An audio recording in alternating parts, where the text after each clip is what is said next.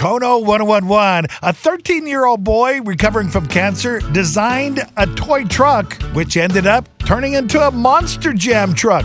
His drawing helped him through the process, and it was part of his healing. It Makes me feel awesome. I just I started drawing four years ago, and His artwork included emojis representing the emotions that he felt during his battle against cancer. the love emoji, the um, funny emoji, and bandage emoji. Little Calvin got even a bigger surprise when his truck design came to life on a monster truck. So that truck is really awesome. It's it's small, and here at Monster Jam, we really like to do things big, you know, on a grand scale.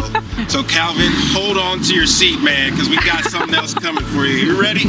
Yeah. Look over here. Look at that monster truck, just like the toy truck he had. This is the real deal with all his emojis. His mom loved it too, because that truck was as big as the smile on his face. It's huge, and it's so amazing to see his artwork on a big uh, scale. That's a monster dream come true.